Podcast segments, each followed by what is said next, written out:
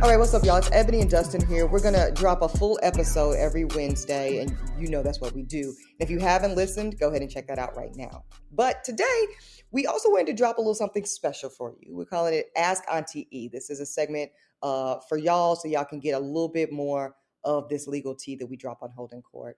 So listen, a lot of y'all hit us up with great questions every day, and we can't always fit it into our regularly scheduled docket. So now we're going to drop these Ask Auntie E segments to give you a little something extra. So listen, please continue. Hit us up, DM us, comment. We love y'all for that. We want to make sure that our jurors are getting everything they need from the show. Um, I want to address a question that came um, from the viewership. Auntie E, how do I know if I should settle or accept a settlement in a lawsuit or court case? Um, and the reference here they're providing is with Vanessa Bryant, of course, the, the widow of the late, great, and wonderful Kobe Bryant uh, with her mother. Um, and, and go again, it doesn't, you know, we t- talked about this.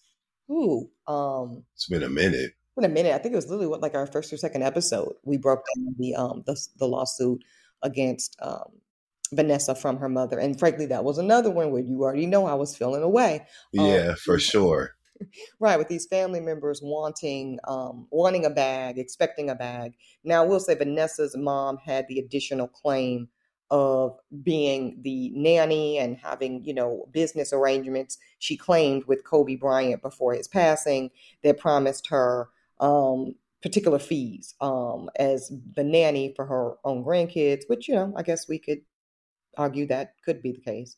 Um, and and other things that kobe promised her before he departed. Um, so, what we do know is that recently she has settled, she meaning Vanessa Bryant has settled with her own mother, Sofia Laine. Uh, basically, Laine let people know how we know it was settled. She filed a notice of unconditional settlement uh, in Orange County. So, uh, you know, that means the terms of the settlement were, were not released. Um, but we do know that they settled. Uh, this, uh, Vanessa's mama was doing a lot. She had accused Vanessa of fraud, um, saying that she had worked many years as a personal assistant and nanny uh, to uh, the, family, the Bryant family, with all the kids and all of that. And also, again, that Lakers legend Kobe Bryant had promised his mother in law, Laine, financial support um, before he died. So all of those allegations happened. Um, Vanessa's mama was like, Kobe said he was going to do all this, that, and the third. You're not trying to pay up, so I'm going to sue you. We know it's been settled. We don't know the terms. The question is, how do I know if I should settle or accept a settlement? The answer is simple and complicated. The, the, the complicated answer is this varies in case by case. There's a lot of different things to evaluate whether or not settlement is in your best interest or the alternative to settlement, which is going to trial going to trial. Right, which is saying that um, my side, your side, and we all know in the law everything is an adversarial process. Um, so whether you're a plaintiff, defendant, in this case, the plaintiff is the person bringing the suit. Uh, that is always the case. In this case, it's Vanessa Bryant's mom. It, the defendant then becomes Vanessa, the person who is being sued. Those two sides, if they can't come to what's called a pre-trial agreement settlement on what they both feel would be fair, then you take that shit to trial and you let a judge and or jury sort the shit out because y'all are unable to do so. When is that the right decision to go to trial? Well, the simple answer is when it's cost effective. Because that's, that's what we're talking about here. We're talking about money, period. Settlement is not something you that, that even applies to a criminal situation. Okay. That would then just be a plea bargain, plea deal of a different sort. Okay. So we're talking about civil litigation, we're talking about lawsuits and money, period. Mm-hmm. What I would never advise, Dustin, is for somebody to operate in this capacity on optics and principle, because that's how you end up getting legally, financially fucked. Okay. So this is probably what Vanessa and her team said, if I had to guess. I'm sure Vanessa didn't want to give her mama a goddamn thing because if she did, she would have done that before all of this litigation started. Mm-hmm. But what she probably did and had her team do was run the numbers.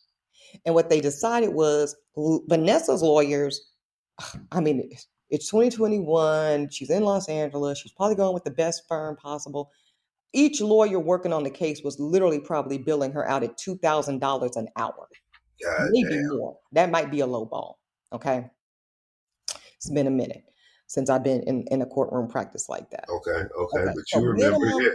Right, minimum two thousand bucks an hour per lawyer working on it.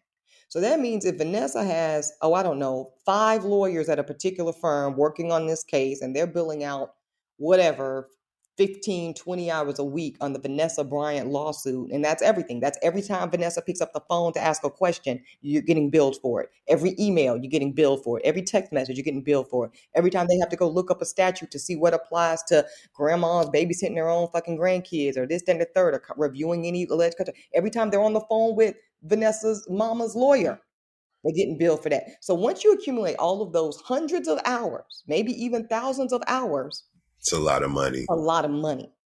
So if it makes more sense to say, Mama, you're getting on my fucking nerves. This was messy as hell. You know I don't owe you shit, but it's cheaper to just give you two million dollars and say, Right. go on somewhere, Get your get the hell on. get yeah. the hell on, versus continuing to pay my lawyers, probably will have to potentially pay your lawyers, okay? Because oftentimes that's the case in these kinds of litigation matters where the defendant ends up having to play the plaintiff's lawyer as well, at least partially, if not wholly, if deemed liable. And I got to still cash you out potentially in the end anyway.